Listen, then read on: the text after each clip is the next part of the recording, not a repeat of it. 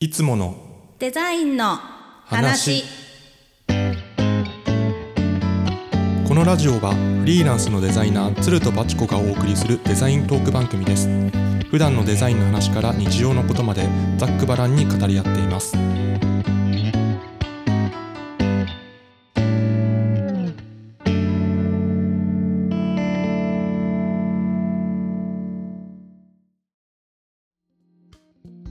はい明けましておめでとうございますおめでとうございますおめでとうございますハッピーニューイヤーハッピーニューイヤー、 えー新年第一発目のいつものデザインの話でございまごす。ざいます今回もよろしくお願いします。およ願いしまろすしくお願いします。すまあ、新年ということでね、はい、あの別に それにあ習ったテーマではないんですけど、うん、 はい、えー今回はね、えっ、と今回第35回目か、 はい第35回目になります。 35回目はい、今回のテーマははい椅子を語ろうでございます。いっすいっ椅す子はいえっとまあ、椅子を語ろうっていうのは以前にバチコさんが、うんえーテーマとして、うんあのネタとして書いてもらっててうんでちょうど僕も椅子のことはいろいろね話したいなと思ってたし、自分で椅子買ったりとかもしてたから,、おーうんうんなんかそういうのも含めてね、はいあのちょっとこう寝かせてたというかいろいろ勉強というか、うんをしてから話したいなと思ってた話題だったので、はいはい、満を持して新年一発目ということに持ってきました。よっしゃはい、よろしくお願いしまーす。お願いしますそもそもなんかそのバチコさんが椅子を語ろうって書いたきっかけは何だったんですか。あでもねうんおおよそ鶴ちゃんの狙い通りだと思うな、うん、その例えば日頃座ってる椅子のこととうか、ん、あとは、まあ、やっぱりデザイン周りは椅子がつきものだったりするのかなってなんとなく、あ、そうですね。うん、するから、うんその辺でなんか広がらへんかなっていうあ 意味合い。あ、なるほど、なるほ ど、そうですよね。そうもう仕事道具だし、うんまあ日常にね欠かせないものですも んね。そうあでの家具ね。そうでかつさやっぱその空間にうんこうポンってあるだけで、こうめちゃくちゃいい感じになるような椅子も多いわけじゃん、うん、なんかそういう部分もやっぱデザイナー目線でね、うん、うん。語っていけたらいいんじゃないのかなって思ってさ、そうですね。うん、っ確かに確かに。てわかりまいしうとたこ。ろです。おお、いいですね。はい、そのじゃあ何から話そうかな何から話したらいいかないろいろなんか椅子について今回話すので、うん、あのーネタというかはあるんですけど、うんうんうんうんあれかなまずなんか僕が最近買った椅子のことから話した方がいいかな、聞きた聞きいたいやっぱさ、うん仕事道具じゃん椅子、そうそうそその辺のねうねこだわりだったりそうなんですよこういううポイントとか購入ポイントね 選んだポイントとかねそうそう、うそんうなんですよ聞きたいね。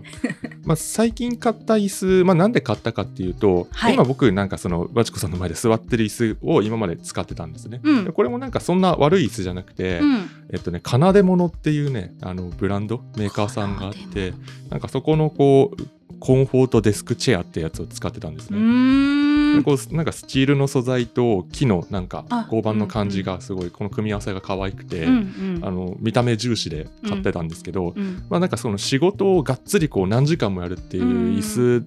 としての用途だとうんちょっとつい痛くなってきちゃうというかお尻とかが、ああそうだねうんうんだからその長時間に耐えるっていうのに、うんあのまた違う椅子がないとなっていうところでおーおー新しい椅子買ったっていう経緯があいりやましーて買った買ったそうなんですよねそれはねちょっと後ろに見えてるなんかちょっと巨大なねはい私には見えてまそすようなんですよ。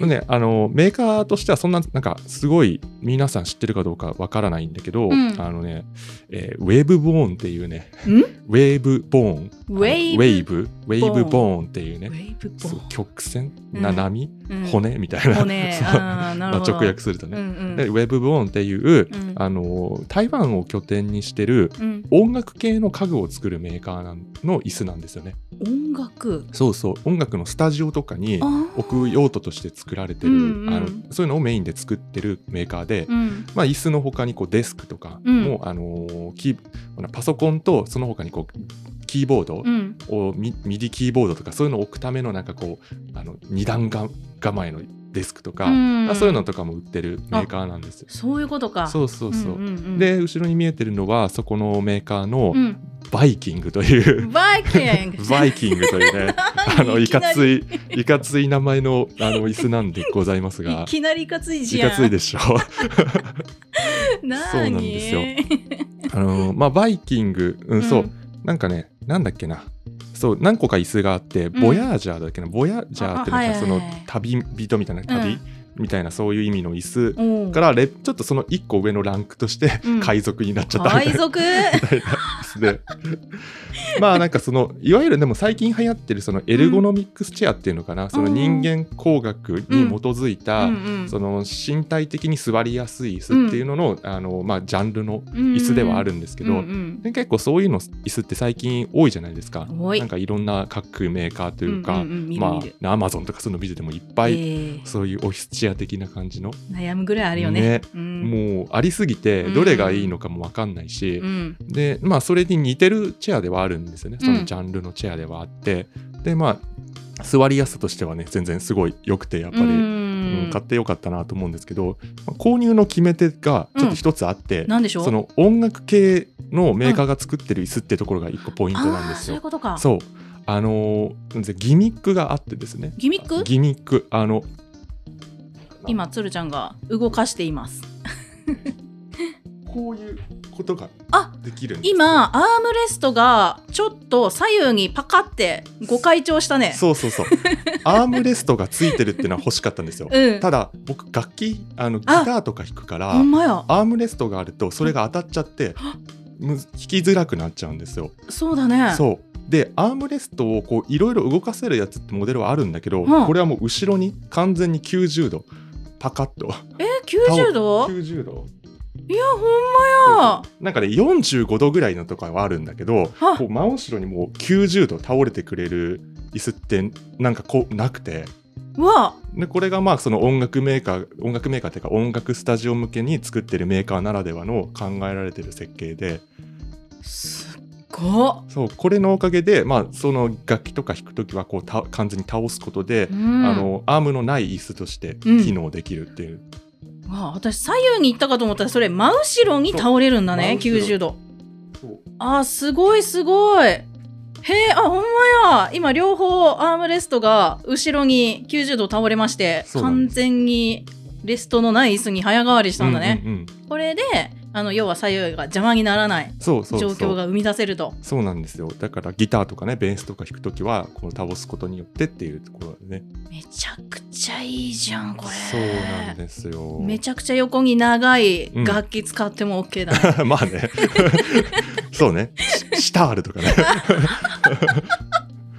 そうね、いけるね、うん、まあそうだからまあこれが交流の決め手で、まあ、いろいろろ他にもねこうエルゴノミックスチェアっていうのかな、うんうんそういうチェアっていうのはたくさんある中で、うんうんまあ、他のでも良かったって良かったんだけど、うんこれがあのあるから決めたっていうなるとこほろどなんだねちょっと一瞬アーロンチェアっぽいなともあ思そっうたそうそうなまあアーロンチェアが元祖ですよね元祖だね元祖というかまあ金字塔的な、うんうんうんうんそうだあれ本当はね、まあ、アーロンチェアとかがね憧れではあるん だけど、うん、ただアーロンチェアアーム倒れないからね倒れないねそうそうそうあれは倒れないいや、うんこれすごい画期的じゃなそうなんですよいえめっちゃいい かも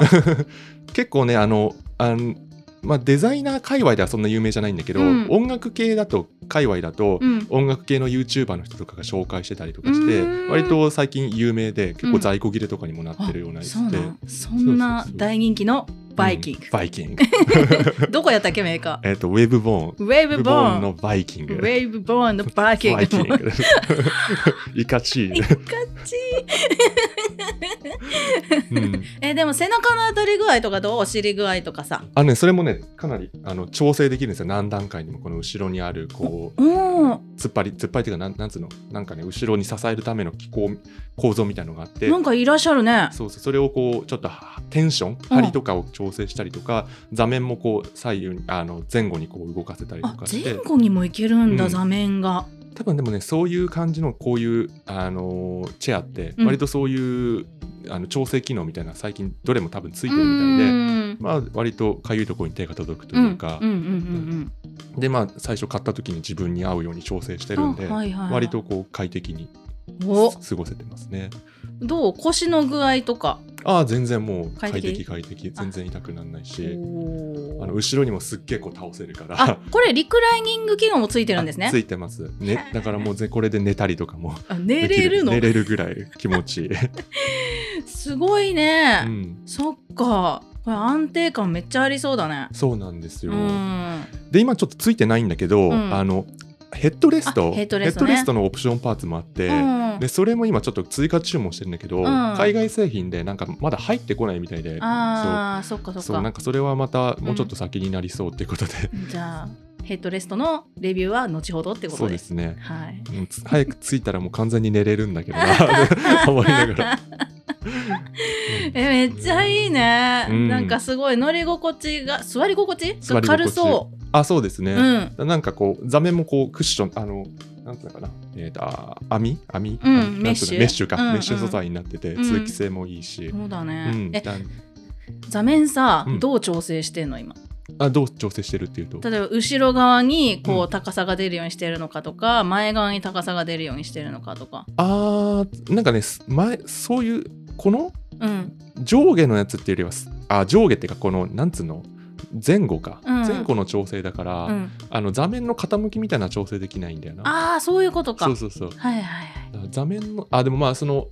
だから座面の調整というか背の調整だよな背の調整をすることによって足がどの位置に来るかっていうとこなのかな、あそういうことかはいはい 難しいねえー全然 全然なるほどなそうそうそういやーウェーブポーンウェブもまあでもでも完璧な椅子ってでもやっぱないんですよね難しいね、うん、どっかでこうちょっとあうの、んもうちょっとこうだったらいいのになみたいなとこやっぱあるから、うんうんうんうん究極の椅子っていうのはもう無理だろうなと思うけどうんでもさ今の環境超究極じゃないうんまあねだってスタンディングもいけるし、うんうんもう座るのも超快適なわけじゃんあそうですねめっちゃいいやん確かに確かに 本当にねうんただこれちょっと椅子重いんだよね椅子重 いん重だい重いから動かすのが結構結構力入れなきゃいけなあーそういう感じなんやね、くてもうちょっと軽かったらって感じだけどまああーこの重さがね自分を支える安定感になってると思うから、うんうんそこはねちょっと二律背反というか、あうのんいろいろあるんだけそどうだね、うんうん確かに軽かったら逆にねちょっとスッて動いただけでペーンってめっちゃ滑るからねそうそうそうだね用途によっていろいろね、うんこう必要な要素っていうのは違うんだよなって思ったんですけどね、 使ってどのぐらいなのえー、と使って2ヶ月ぐらいかなおー2ヶ月ぐらい、うんだからもう普通にバリバリ仕事で使ってて、うんうんううんう、んんうんうんえめっちゃい いそうそう そう、そうかいいなうん、そういうタイプの椅子にも非常に憧れるんだよねね えまあでも欲しい椅子ってねまだまだ全 然いろいろねあるにはあるよねああるのうんうんうん、例えば何欲しいのあーで狙もってるこれの他にやっぱ悩んだりしたのはハーマン・ミラー社っていうのあの,、うんのいろいろまあそれえっ、とセールチェアあってセいうールちゃあれアーロンチェアあなんかまあそういうなんかいろいなんろかチェアなんかあるじゃないですかんいろいろいそうそういらっしゃるねうんうんうんそうセールチェアハーマン・ミラーのセールチェアっていうのもすごいあの候補だったんだけど、うんそれがやっぱそのアーム問題アーム問題ねアーム問題があったんですよねうわーあそうかじゃあ楽器の弾き具合どう今それあ大丈夫だからうん大丈夫完全に倒れてくれるからいい感じだねうんうわ関してはーこれは楽しみだうん うでーん椅すね子問題ねやっぱねそうそういい相棒に出会えるかってすごい大事なんだよねあそうですね、うんいい椅相子棒ね椅子は相棒ですね相棒だよ、うん完全にね座り仕事の人間としては本当にうん良きあれですよ、そうです ねフレンズ通り越す よ 確かにパートナーだよなほんまに、うんそれ本当ですねねえあ勉強になりましたよ、あいえいえ、うんあなんか僕の話ばっかりになっちゃったんですけどば逆にバチコさんが使ってる椅子とかってなんかうん紹介できますあか、私の椅子、うんあのすごいしょうもないこと言っていい、うん、私今箱の上に座ってますえー箱のい上箱の上に座ってるんですか 箱の上に座ってますほようほうほう。というと、な何の箱あの輸送用のさそれこそ、うんあのーバンドマンがうん楽器をなんか輸送に使うためのでっかい箱あんじゃんなんかああガチャコンってするようなうんうんあれが1個家にありまして、うん。うんうん試しに座ってみたら、うん、めっちゃフィットすんなこれとおお思ってー面白いそれは、うん、そうで、あのー私座って作業する時、うんその正座したりとか、うんあぐらかいたりとか、うんあと片足ちょっと曲げてみるとか、うん結構そういうことがすごく多くてうんう、ん落ち着かないんだよねうんうんうんなんかむくんじゃったりとかいろいろするしだかはいらはい椅子の上でめちゃくちゃ動くんだけど、うんうんうんうんこれめ一番実はいいのではってちょっと思っちゃってう、んなるほど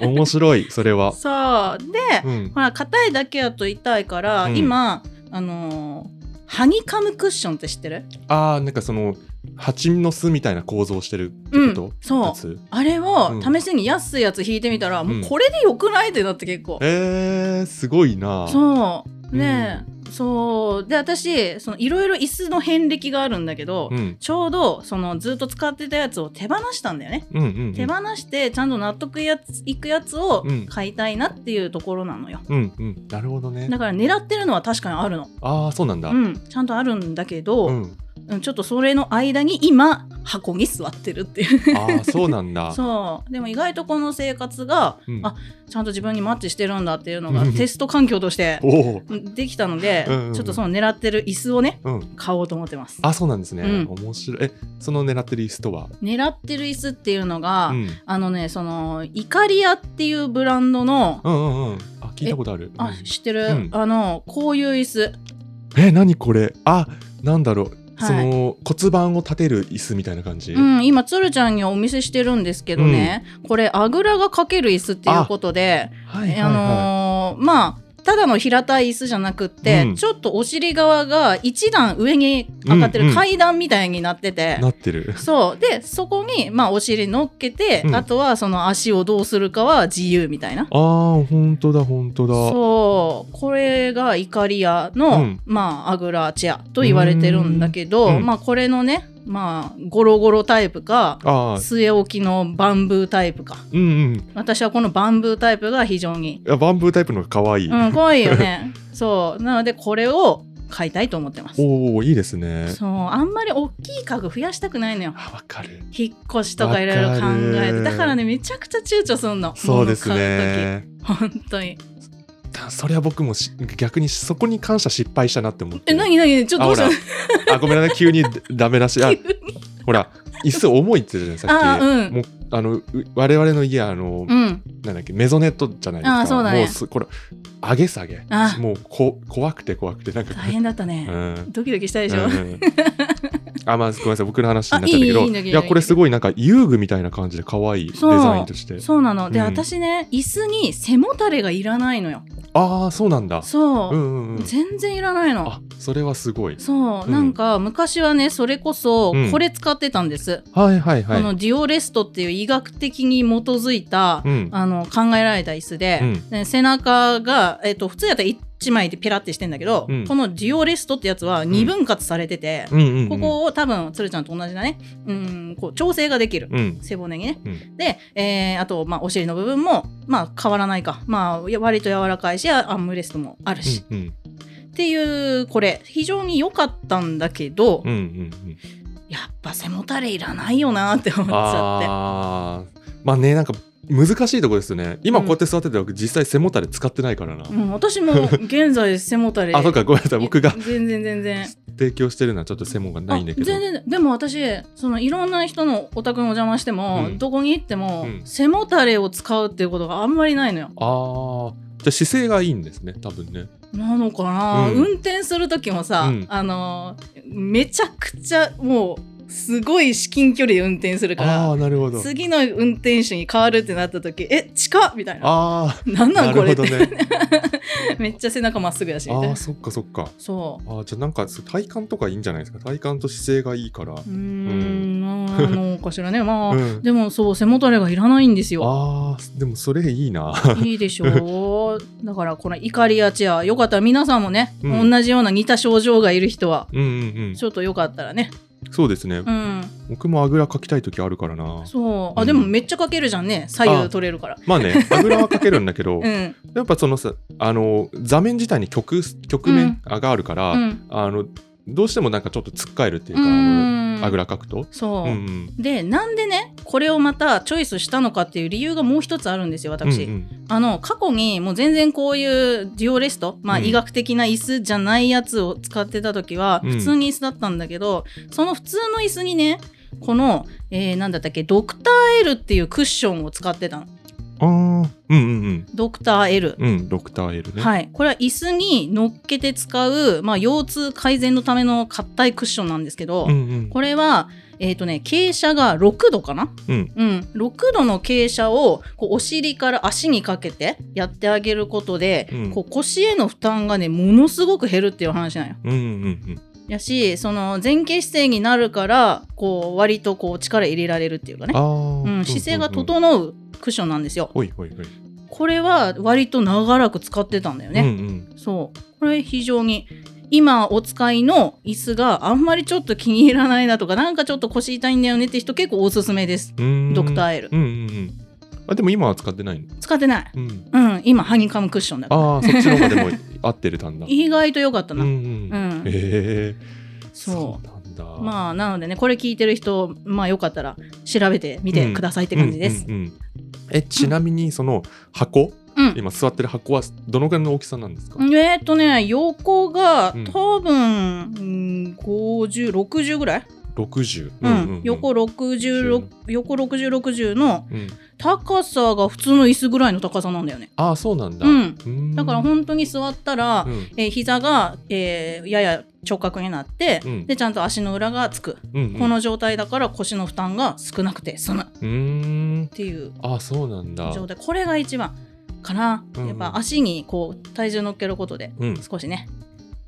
軽減させるうんうんうん感じ うーんこれが長年座る仕事で行き着いた、わあすごいな、うんなんかミニマリストって感じじゃないですかその感じ、うん 境地的なとそころうで言うともっと言えばねもう椅子なくて、うん普通に畳の部屋で あの私ああのあぐらじゃなくてなんていうのストレッチみたいな感じで、うん足の裏をくっつけるあぐらってあるじゃんストレッチで、うんうんうんあれの状態でずっと作業ができるのよああそのあれローテーブル使ってみたいうん、な感じ、そうそうそうそう、もううんそれでもいいんじゃないかなと思ってるぐらいあストレッチ代わりにーなはるしいみたはいいな、 はい確かにねそうだから模索中なんだけれども、うんまあまあまあでもちょっとねそうなってくるといろいろまた家具問題が出てくるから、うんまあ今のとこうんちょっと椅子買います、ああなるほどね、はいそれまでの間の箱生活っ ていう このちょっと恥ずかしいあいやいやいやいやでもいざとなったら全然それが使えるっていうことだもんね、うん、い全然余裕やなんか僕そういうのね憧れるんだよな憧れるってなうんんだ、いやなんかうん木の実木のままじゃあ木の実ちょっと言葉が違うかあ全然な全然なんかその要はミニマリストっぽく、うんどんなとこでもなんかどんな環境でもなんうかん簡単に組み立てられるというあか、いいよねこう環境を、うんなんかすごいそれってよくないですかいやこれ多分いけるだからだってその箱の中身空っぽだからさ、うんまあいろいろ必要なもん入れて、それでいいんだもんねそうだよね それ引っ越しあのば引っ越し用具っていうか段ボール代わりにして持ってって、そうそのまま椅子でしょ、うんかっこいいそれあれじゃあ椅子買わない方がいいかな、うん、それ をそういうスタイルめっちゃ憧れある本当じゃあ貫こうかな鶴ちゃんが言 うな、いやでもこれもあのちっちゃいちっちゃいし、うん、あの運搬楽そうだからこれはこれでいいと思ねう、うんそう可愛いんですよねいつものデザインの話まあまあ腰問題に基づいたいろんな椅子のお話でしたということですねえなるほどなるほどやっぱねいろいろ経過してくるんだよ なんか、うんうんそうですねうん、本当に、面白いな、うん一時期プラスチックの椅子とか座ってたか らねあーでもまあそれにもそれの良さがあるよな、うんなんかそう唯一私が買ったデザイナーズチェアじゃないあ本当に、うあんデザイナーズチェアなのほら これあ可愛い何これこちらですねご紹介しますえっと、はいカルロ・バルトリさんが作った、はいえー、4875バルトリチェアっていうほうほうこれね、ほう、うんえーまあ赤い、まあえっとミッドセンチュリーっぽい椅子なんだけど、うんうんえっとね足がね4つ抜けるのよ。うん抜けるうん、あ抜けるのと組み立て式あーなるほどそうプラスチックでできてるからあうんポリエステルか、うんえーでこれポリエステルで、えー作った初めての椅子なんだって世界で,、うーんでこれをこうだから引っ越しに一番いいなと思って、うんうん足引っこ抜いて、うんコンパクトにまとめられるっていう、うーんこれに先ほどのエールクッションを乗っけて座ってたんですよ あそうなんだなるほどねそうそうそうへーへーへそうー 冷たいからねあそうだよねいやでもなんか今この写ってる写真ってそのうん一脚だけじゃなくてたくさんあるじゃないですか、うんうんすげえ可愛いこの可感愛じいがよねなんかそう2脚あったのあ二脚持ってたんだそうでももう実家に送っちゃったあそうなんだ、うんこれ横のね形が美しくて可愛いんだよねねえなんかちょっとこう座面が長いっていうか少し長めだよね、そう背中を包み込みながら、もうゆったりとうんさせてくれるいい椅子なんだよね軽くてえでもこれは別に仕事用意じゃなくて普通にダイニングチェアとしうんうてんすごく取っておきたいようねん、そう、うんだからこれ実家に送っとこうってこと、はいはいうんはい、だから今お父さんとお母さんが座ってあそう なんだなかなかでも部屋を選びそうな椅子ではあるよねそうなんか普通のあのご家庭日本の家庭に置いてあった ら結構シュールかもしれないあのねすごくシュあーやルっぱり かっこいいよかっこいいがゆえにあの日本住宅はね結構厳しそうだなうとん、そうそ思うったけそど、うそうその当時ねまだ20代前半の頃もう本当にもうミッドセンチュリーの部屋にしたくてしたくうーてんたまんなくわかるてわかるでそうでこれたまたまもうほらもう廃盤だからこれだかあ本当にらヤフオクでたまたま見つけたのよそれをえー、そうなんだびっくりだよ2脚で5000円ちょいだったえんだよねうっそそんな安いのいやほんまは違うああですよねだから調べたら一脚ほんまは今の価格で言うと3万円ぐらいいくっぽいんだけど、多分価値分かってなかったのかその当あ時ーなんでか2脚で5,000円とかで出ててええどういうことって思って、うん、もうすぐ、おおそれすごい、うん、えリプロダクト品とかではないんだよ ね多分本物っていうかちゃんと刻印があった、あ本当に、うん、えだったらすごい掘り出し物といういやか本当に もう20代の私グッジョブと思ってあらまあ それはグッジョブです グッねジョブグッジョブうんまあまあこういう椅子にもへましたよと。なるほどねうん、そういう感じでしたか。わいいね、いいよね、可愛い椅子っていいよね。かわいいうすんそうまあだからこういうねこう世の中には可愛い椅子がいっぱいあるんだよ。そうなんですよそうもねう空間にポンって置くだけでさうんキュンみたいなキュンね それでいて座り心地最高すぎみたいなねそうそうそうそ そう う、ねそういうのがいっぱいあるんでね。ありますよねうんそうえそれこそさなんか、えーそういう部分で言うと、うんなんか気になってる椅子とか、うんこれ欲しいな憧れてるなみたいなのとかあったりするのあーそうですねそういうのいっぱいありますね、いっぱいあります出。せますね あとりあえずなんかこの今ね僕とバチコさんが使ってる椅子の話っていうのをね第1部的な感じで話したんですけど、うんまあ、第2部的な話でちょっとまたあのアプローチ変えて話そうと思うんですけど、うんあこの椅子を語ろうっていうのをあのテーマとして決めた時に、うんもうちょっとなんか椅子について知ってから話したいなと思ったので、うんあの話すのに合わせて資料をね2冊ほど本を購入しまして目の前に置いてあります。そうなんでちょっとすよ読み上げてももらっていいですか。はいえっとね1冊目がねはい。名建築と名作椅子の教科書という本でしてね、おえっーとね、ドイツのなんかこの美術収集家のうんアガタ・トロマノフさんっていう方があの表した本で、うんそれの翻訳本なんですけど、翻訳本なんだね。でもさっきあのバチコさんが言ってたあのミッドセンチュリー、うんいわゆるミッそのミッドセンチュリーの、えー名建築家うんうんと呼ばれる、あのいろんな方々の,、うん。あの建築とうん椅子を紹介してる本で、まああ、ーカタログっぽい感じで紹介してる本なんだけど、うん。そうこれをねちょっと読みまして。おーそういい本だ。ねえうん僕たち、まあ、グラフィックデザイン畑の人間にとって、うんその建築家の人って、まあ、うっすら知ってるけど、うんまあ、その人たちがどういうのを作って、まあ、どういう椅子をデザインしてきてっていうか、まあ、そこまで知らないうん。分野じゃないですか。だかそう。らなんか改めてこういうの読んでから、うんあの望みたいなと思ったので読んだんですけどいいねいいね。そうもうねうんでもこういうの読んでると、うん。めちゃくちゃ欲しい椅子ばっかり。いやーそりゃそうだよね。うんこんなん部屋にあったらなってめっちゃ思うよね。本当に。本当にうん、こう結構ね表紙もねいろんな椅子が、えー、9つぐらい載っててうん、可愛いねそうそうそう。うん可愛い本ですよ。そうなんです。で、うんもう一冊はね、うんえっと、黒川正幸さんっていう建築家うんで、まあ、プロダクトデザインとかもやられてる方のうん本で、うん椅子と身体椅子と身体。椅子とは何かっていうねほ本なんですけどこっちはねその、あのー椅子に関するカタログ的な本ではなくて、う。うん。椅子を哲学するというか、うん椅子に関するあのこの方の考えとか思想うん。みたいなのを紹介、あのー紹介というか書いてるうんうん本なんですよね。うんうんこっちはすごい難しくて、なんかね難しそうだう ん、だね。から人間という体と、まあ、椅子との関係、うん椅子とはそもそも何なのかっていうのを考察している本なんですけど、ないなこれもねなかなかあのなんかハードな、ハードなというかうん深い内容で、ううんん良かったですね。うわー、うんちょっと待って、一冊ずつレビューしてもらっていあそいうですかいねこれわかりましたすごい聞きたいんだけど。それで名建築と名作室の方はね、まあ、うんそれこそ本当にさっき説明した通りで、うん、まあ、例えばミース・ファンデル・ローエ、うんはいがとかルー・コルビュジェはい。がけんあの建築した建築物と、えー名作椅子を紹介してて、まあ、ミース・ファンデル・ローエだったらバルセロナ・チアとかねう、ーん、いやー、こうんれかっこいいね、かっこいいよこねのシルバーの曲線とさ、この波がスンってなってるのがこう、まるでこうね、穏やかな波の上にこう乗っているかのような、そうなんですよ、ね、滑らかな椅子ですよ。そうそうそう。 でなんかなんかこういうのを見て、まあ、見てると、んもう大体この時代にうん。今のデザインの基本っていうか、うんあのす綺麗な素晴らしいデザインの基礎がもうここで完成してるんですよね。うんそうだね大体うんうんそううで今それをなんかこうなんつうのかなリリミックスしてるっていう状ん、う況ん、そんなな気んでがすすよるねね。。うん、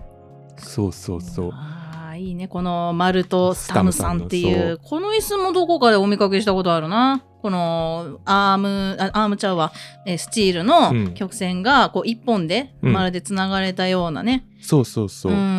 もうこれちょっとまあ紹介したかったんだけど、うんなんかこの方、まあ、このねタイプのね椅子この字でこう、うん足を足がこの字になっててうん4脚で支えるんじゃなくてこの字で支える形式の椅子っていうのを、うんなんかカンチレバー方式の椅子っていうらしいんですよ。もう一回言ってカンチレバカンチレバーーそうへあーなんかねどういう意味だったかなでまあその構造としてその、まあ、建築用語っていうかそういう力学的な用語らしいんですよへねーカンチレバーっていうなんか建築物とかにも応用されてる、うんまあ建築物がそもそも基礎、まあれなのかそうかそうだからまあ建築家の人がやってる椅子だから、うんまあ、この椅子っていうのにも建築的なその思想っていうか、うんどうやったらその人間の体をどうどうやって支えるかみたいなのをみんな研究してるんですよね大体のこ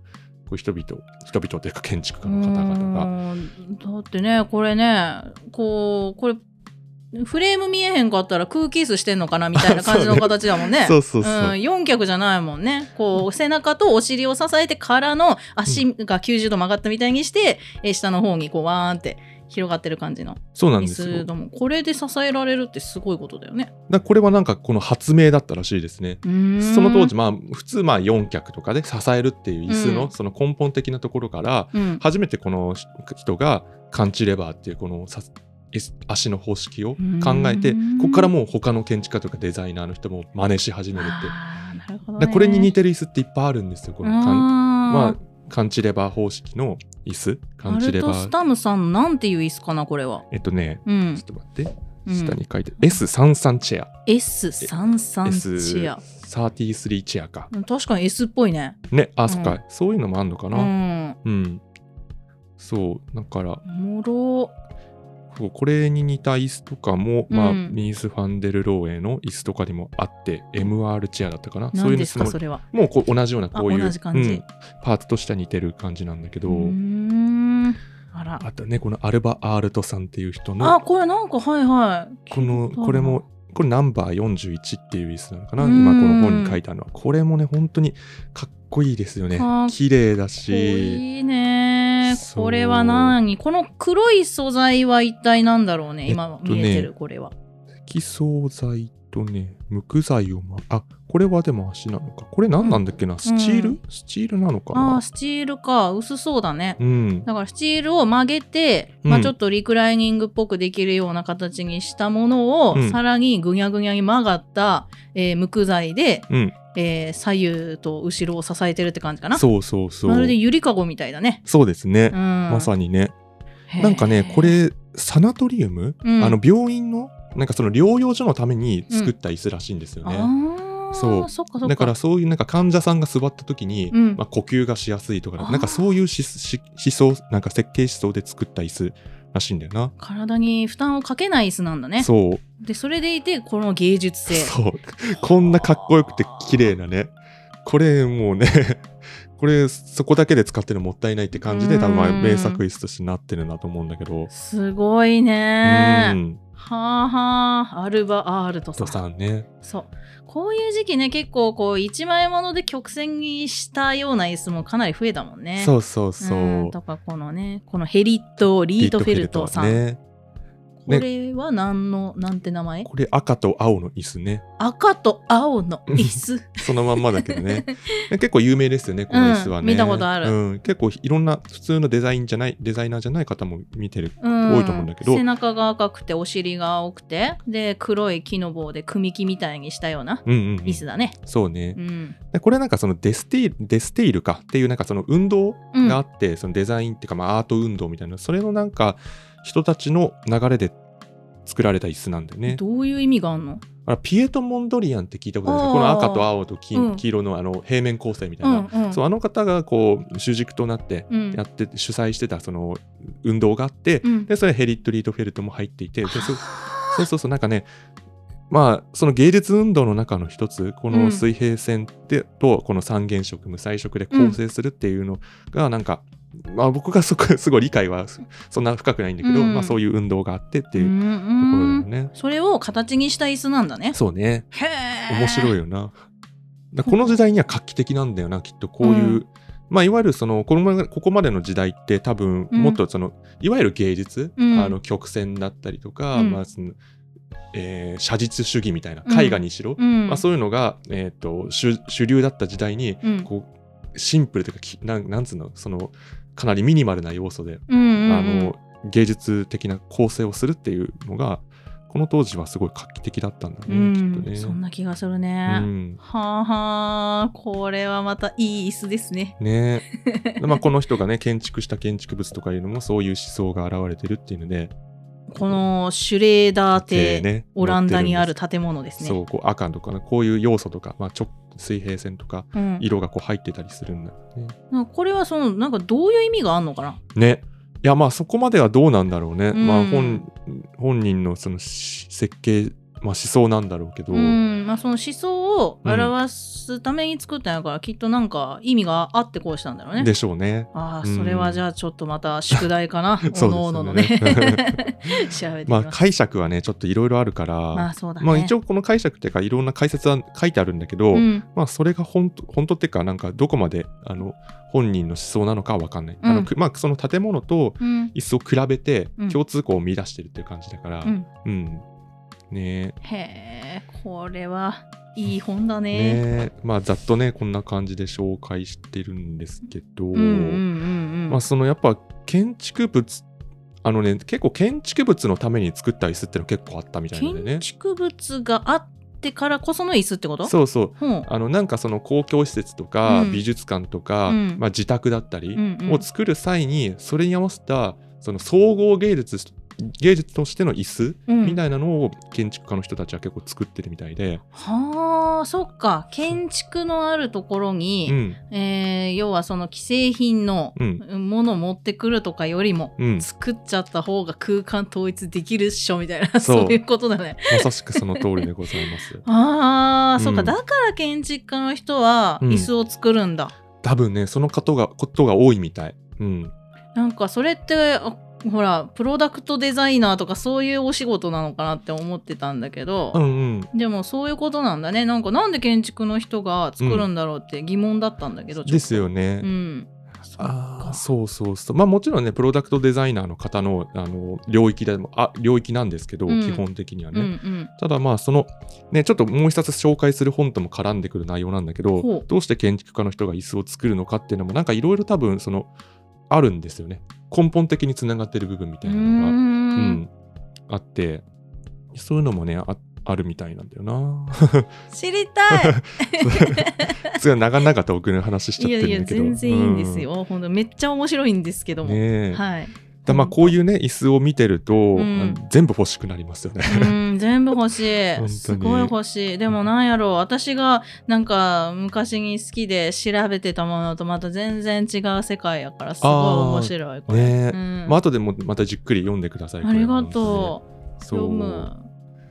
ねえうんいやさっきちらっとあそうそうこれこれこのね50番のやつなんだけどこれ何バンシゲルさんっていう方、うんバンシゲルさんっていう方の椅子これ、う私めっちゃ欲しいこれやばいっすよね。これやばいこれこれこそさあのどういう形かってあのなんていうのこれなんて説明したらいいあのーなんだろなうんかね長方形に角丸つけたみたいな、うんそうの空洞の塊 そう空洞の塊でそうだよね椅子があ、うん足が外れるんですね。そうだねそうでそれをその座面のす間に入れられるっていそうう収納できるねそうこれねなんかね災害用の椅子なんですってうーんで紙でできてるんだってはえあのき強化強化紙なんか強化ペあるねーパーみたいな、うん紙管なんか紙管っていうの紙管っていうのかなとベニヤのスツールらしくてこれ何誰のこれ何名前何あの坂茂さんっていう建築家の方で、うんこの人はなんかベニヤのスツールベニヤのだベニヤまあ座面はベニヤなんだけどこの多分足が紙でできてて紙でも十分な強度が得られる強化素材らしいんだよね私アグラチアやめてこれにしよう かな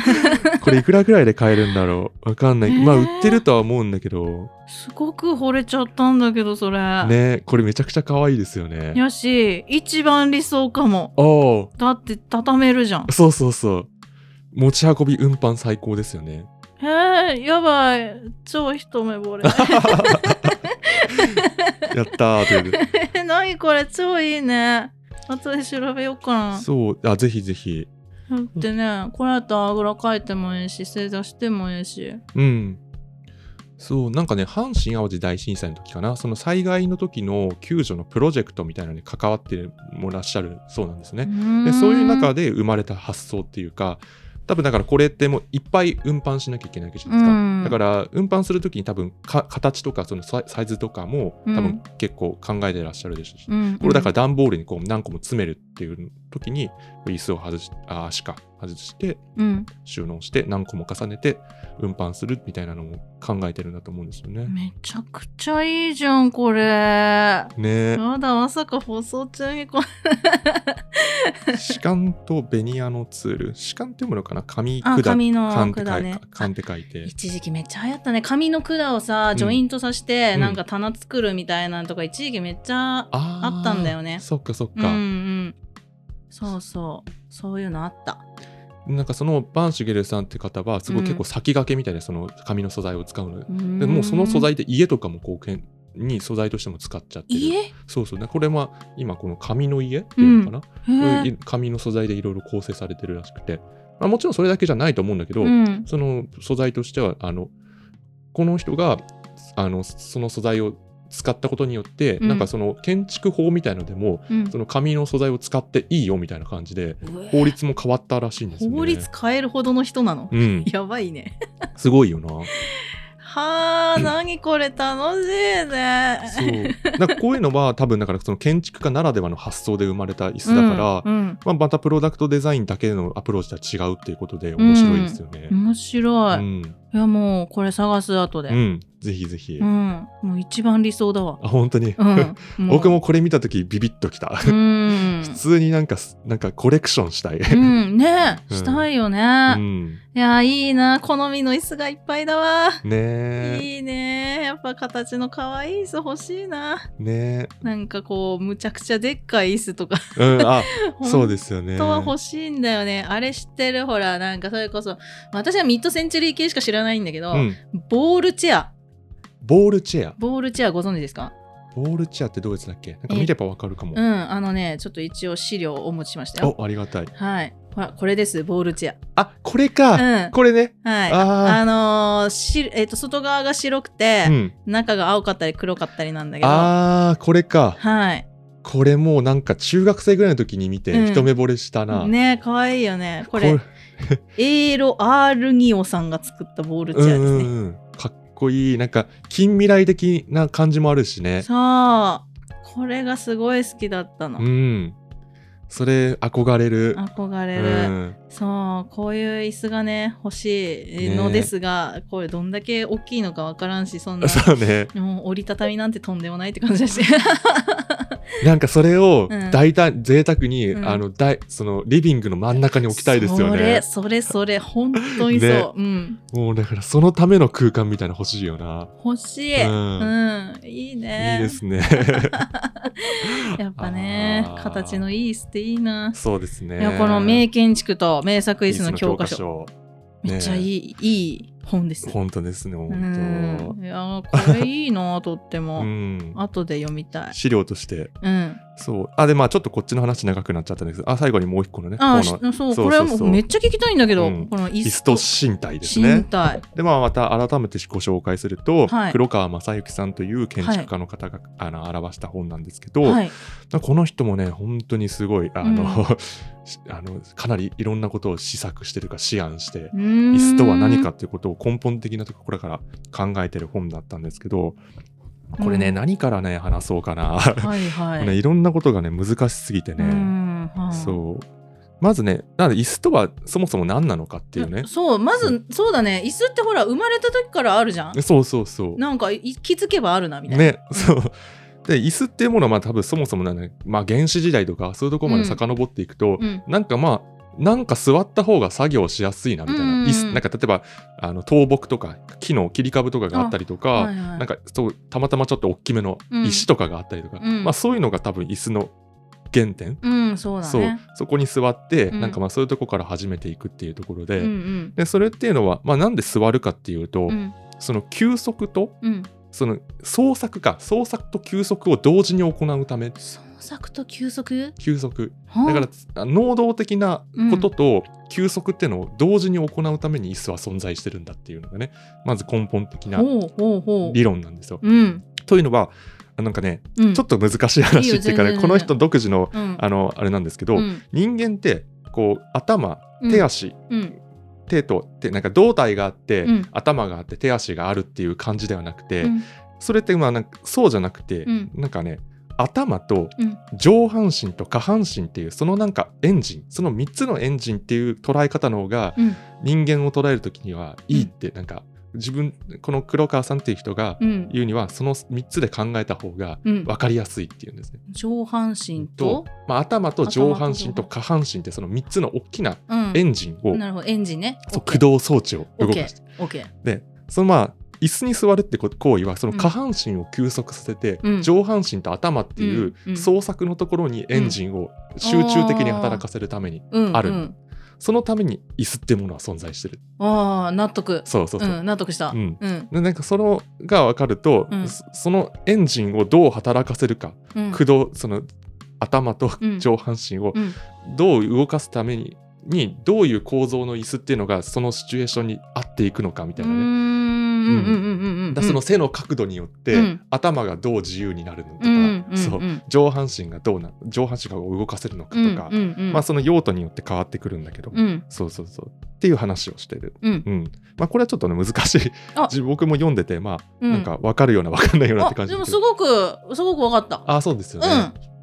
でなんかそのやっぱ自分たちが仕事してる時も、うんその創作と休息同時に行ってるなってやっぱ思うじゃないですうか、ん今うこう改めて言われうるんと、うんそうだわなんか下半身をうん気にしてるとうん創作ってしづらいんうでんすしよね。づらい非常にねうんだからスタンディングデスク今使ってるけど、あうんスタンディングデスクって用途が違うんですよね。創作には向いてないってやっぱ思う。おううん。おう納得うんわかるわそかうるだからなんか僕あのウェブデザイナー、うんウェブデザインもやるからコーディングとかうんもうなんか、なんだろうなその決まった作業をやるときには、うんいいんですよスタンディングデスクって。うんうんただロゴデザインしますとかいうときはどうしても座らざるを得ない。うん座らざるを得ないねうんスタンディングデスクじゃなかなか難しくて、うんむずいむずいいやっていう時にはその下半身のエンジンを気にしちゃってるからなんですよ、うんスタンディングデスクしたい時は。そうだわまあその身体的なねそのメカニズムその多分血液の血流とかの話もあるだろうし、うんうんそういうのをこう下半身まで考えなきゃいけないっていう、うん動かさうんなんか動かさなきゃいけないっていうところにうんなっちゃうと、うん創作っていうのがしづらいからうんそのために椅子ってものが存在してるんだっていううわな話。うわーすごい腑に落ちるねねめちゃくちゃ腑に落ちた、面白いですよだね。からかスタンディングデスク向いてなかったの私そうそうそう。ねえそうだあーだってね曲聴いてたら踊っちゃうからね そうそううんそっかそういうことだったのか、だから意識する場所、ううんんをなんかこうフォーカスするエンジンっていうのを選ぶためにね、うんそのつ道具っていうのがあるっていうところなんだよね。なるほどちゃんとこう使うべきところに労力を持たせるために、うんそういうツールがあるっていうのが椅子だったってことだね。そうですね。なあっっていうことを書いて、まあ、それはね、この本の中の一部の話なんだけど、うん、いやよくぞ噛み砕いていただいて、いや、僕もちょっと ね、ちゃんと説明できるか難しいんだけど、うん、あとはまあさっきその、なぜ建築家の人がうん椅子を作るのかっていう話のところに戻ると、はい、椅子って、はいまあその、あえっ、と、肘置きとかも含めると、うん、こう、空間を生み出すじゃないですか、椅子って。うん座ったら椅子の中には内側ってものが存在するうんで椅子の外側ってものがその時にす、あ存在するこうん、れってもう建築やんみたいなあ建ー築じゃんみたいな、建築うか、ん、内と外っていうものが一個の家具によって生まれるっていうあそあほんまやうなんかその外外見うんそうエクステリアとインテリアっていうのかなまあおうんそうそうそう,、んんん内側と外側っていうの、うんうん外観と座るための中の空間っていうのが、うん椅子にはが同居しているそのええ二面性内と外っていう二面性が内と外っていう二面性がか、存在しているっていう。でそうやって建築も一緒じゃないですか、まあ、建築とか家っていうかさあー内と外があるっていうところで、うんうんうんうんだからそういう意味で快適な空間っていうのが共通してるんでね快適な空間というかその空間を作るっていうところでのうんうん設計思想において、うん椅子と建築は共通しているからわあこれは面白かったよえなるほどって思すごいじゃんこれ、う、うん、だからかそう内と外がそうあねーえそこを考えるから建築家の人は椅子を作ると。うん、まあそしてねそれだけじゃないかもしれないけど、うんそういう共通項がやっぱ根本にあるみたいななんだね。ねそっかそれああ椅子の内と外って概念なかったな。ね僕もこれを読んで改めてあ確かにそうだなって今こう座ってる僕は内側に椅子の内が内側にいるなみたいなね、うん感覚。そうだうね。ん、背もたれなくても今確かに椅子の内側にいるんだもんね、うん、今私は。そうねあーそういう感じがあるんですうね。ーんそうかそうかだから内側の形状と外側のうん形状うんの融合と美と。美とそうそうそうね納得そうすごい話だねこれ哲学的だね哲学的ですよね。ねそうなんだようんね。うんうんうんうう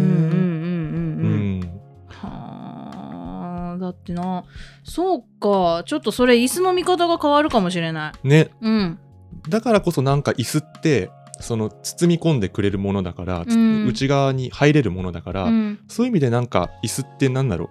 う椅子に意識を意志を感じるっていうのかな椅子ってに石なんか椅子って、うんあの家具の中でもうん、可愛くないですか、かわいいどの家具よりもわかるなんか意志があるようななんか、うんその椅子になんか魂というか意志があって喋るかのようなうん存在っぽくないですか、うん、確かにだって NHK の教育番組でもいるもんねあそうだ そうだあれのねコッシーコッシー、コッシーか。なんかあのイラストレータうーのん方、僕、大学の教授だったんですよ。あ嘘やそんれはごめん、すごい。マジで 余談になっちゃうんあでいすよやいやいやえー、そうなんやそうそうそうだから結構あのキャラクターと、そう、うんあのキャラクターもすごい思い浮かんで、うんうんああ、確かになってものは、椅子ってなんか、ね、うんキャラクターになっちゃうんだよね。あーあそうかだからこんなに愛おしい存在になるんだね。ね。それはな、まあ、なんでなんだろうってのは、まあ、おのおの多分感じるものは違うんだけれども、うんまあ、少なくともまあ僕にとってはねそのまあ僕にとってはというか、まあ、内と外っていうことを知ったもそうだし、うんうんあとはねやっぱ椅子ってなんか家具の中で一番動きやすさ動きやすいうん動かしやすい家具じゃない、はいはいどの家具よりも、うんうんまあデスクはまあそんな動かすためのものじゃないし、うんタンスとかねん動かすためのものじゃないし、うん日常で動かす家具ってうん椅子ぐらいですよね、うん基本的確かににそういう意味でなんか人間と一緒にある存在、うんうんうんうんうんうんだからなんか可愛く思えるっていうか、うんそれは確かに思ねう。うん家具あの遊べるし椅う子って、ん、そうそうねぐるんぐるんしたりね動かしたりね。そうそうだからこの本の中にも入っ書いてあったけどうんうん椅子って遊具でもあるってねお書いてーある、うん、遊具遊具でもあるこうねこうくるくる回転する椅子だったり一緒にこう確あかるに。しここに椅子ってあぐらかいてもいいし、うんその上に立ってもいいし確かに電球変える時に使ったりとか いろんなことに椅子って使ううんそうね。椅子2つ使ってなんか足置きにしたりとうんうんか、うん。なんか椅子と戯れるっていうことをししてるんだよね。戯れる。戯れる。あそう黒川さんは椅子と戯れることがあるって言何ってそる。の表現超可愛いね可愛いっすよね えー可愛いそう椅子と戯れている。戯れるか、うん確かにそうだねだって生活の中で最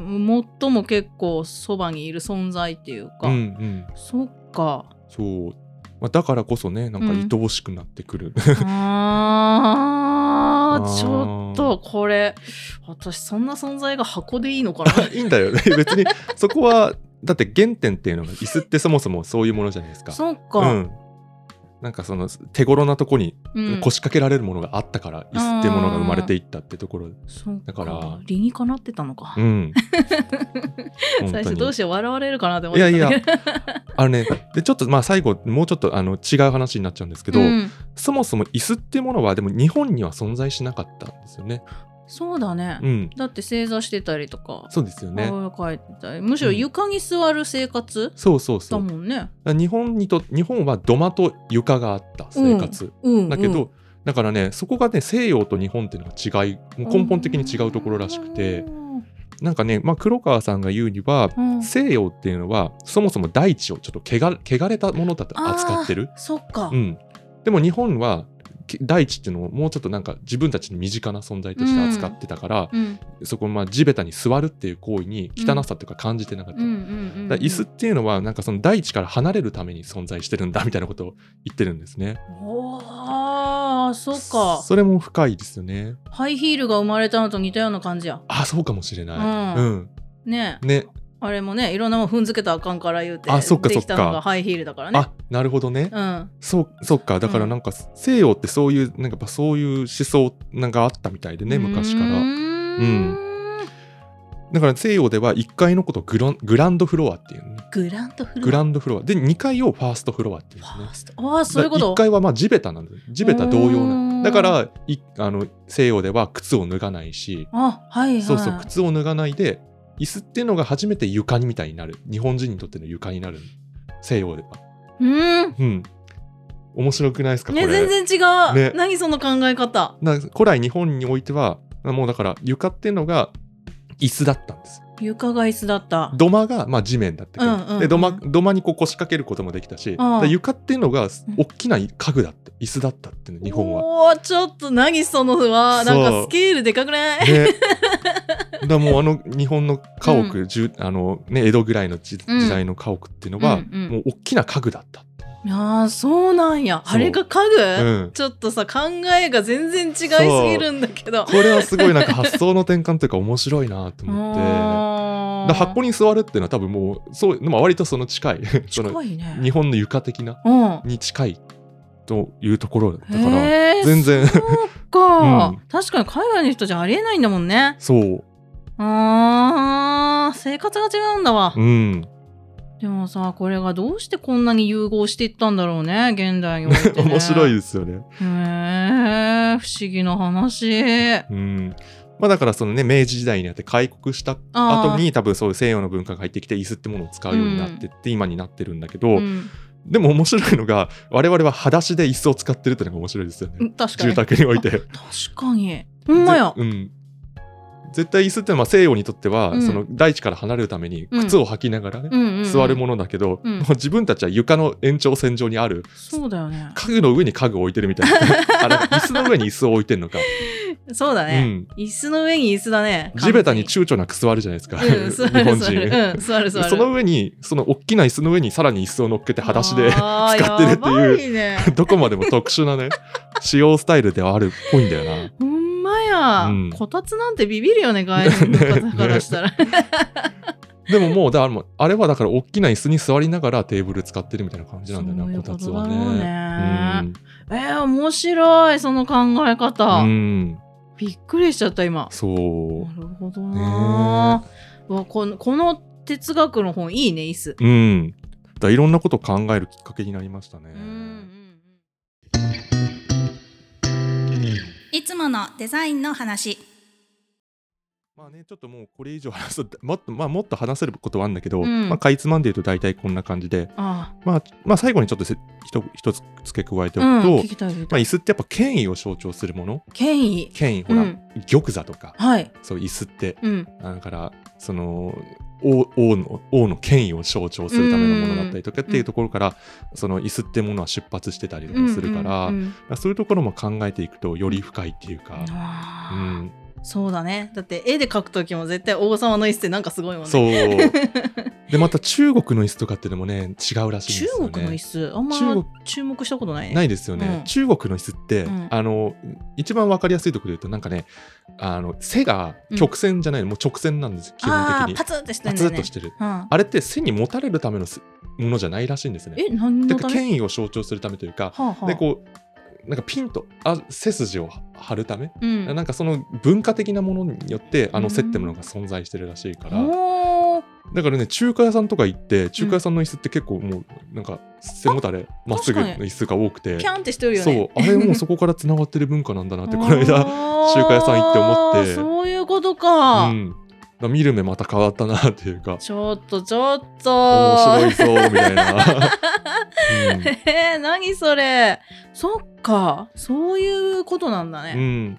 いいだかから中国の、まあ、そういうのもだから椅子の上にあぐらかいたりみたいなね使い方とかもしてたみたいだし中国、まあ、国シルクロードを通ってきてそこで文化が混ざったりとかしてるから、うん、そこもまた違うその何文化が醸成されてたところらしい。ううんん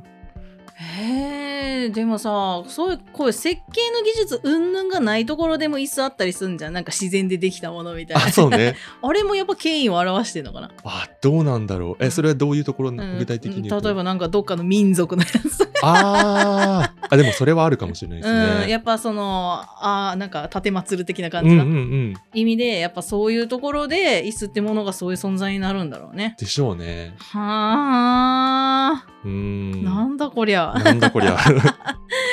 確かに社長の椅子はいかついもんね、 そうですね、うんなんでねうん、椅子って権威を象徴できるんだろうな 面白いよやな。っぱそれもさ、ううんん、す中と外の関係性じゃなあーやっぱそうなんでい、すかうね。ん、その中に入るかんら外側がこう、うん、強くなるみたないるなってかあれまあ鎧というか城というかそういう存在なのかうな、ん、なんかそのその話で言うなうんらそういうことかなって思った、確かに、う、うんん、その中に入るからそうなるうんうんむしろなんかそうなりたいならそうするみたいな話だよねああそうねう、うん確かに、うんうんうん 面白いな、うーんあそっか、はなりたい自分を想像してい、うん椅、子を買うっていうのもありかもしれないねあそれもありですね、うん確かに、ううんん おういい いいそれうんだってねそれが権威を表すんだったら、うん、んそうですねう、んそうかもしれないな確かに面白いなその考え方もうんちょっと椅子買うのをもうちょっと考えるよ、うんうんなんかね考える要素が増え増えちゃったってうねん、増、えちゃったな完璧に、 どうしようそうまあいい悩み楽しい悩みですうんね、楽しいそれまでは引き続き箱の上に座り続けます、お 面白いそれもすごく面白い、うん、 ねえそっはかいいやだってさどうせ買うならね大切にしたいからねねうん本当にね、本当にそうです、うんまあという感じでね結構長く話してしまったんですが、いや超スペシャルデーだよい今や日いやこれでもまだね全然話し足りないというかネタは尽きないんですがうわーこれは聞まあきたいところだけど、でもまあべまたね別のなんか回でもうんリンクする部分って絶対あるから、うんそういう部分でエッセンスとしてかいつまみながらまた話していきたいなと思います。 じゃあ引き続き皆さんまたいつデザ聞いてくださいね、はい ちょっとごめんなさい今日ちょっと重厚な回になってしまったのまあ新年一発目だからね。うんそうねうんちょっとあのなんで新年特集号じゃない、うんボリューム うん5みたいな感じでいや超 素敵お送りしま した。いやいいじゃんねはいだって新年でねなんか買おうかなっていう人もいるかもしれないからねあそうですね、うん椅子いいんじゃないかな。ねうん椅子いいと思う、ねうんそうしましょはいという 感じでういいやや長々お付き合いありがとうございーます。こんなに解説していただいてありがとうございました ちょっと話疲れちゃいましたとね。っても勉強になっちゃったはい、 どうもありがとうね。こちらもあのいっぱい話せて楽しかったです。あーよかった、はい じゃあ今年もどうぞよろしくお願いしあまそすうですねね。今年もよろしくお願いします。はいマイペースに続けていきますので。 続けていきましょうははい。いというわけで、今回、椅子を語ろうはこれにて終わろうと思います。はいはい。ありがとうございましたありがとうございました。さようはーいなら。さようなら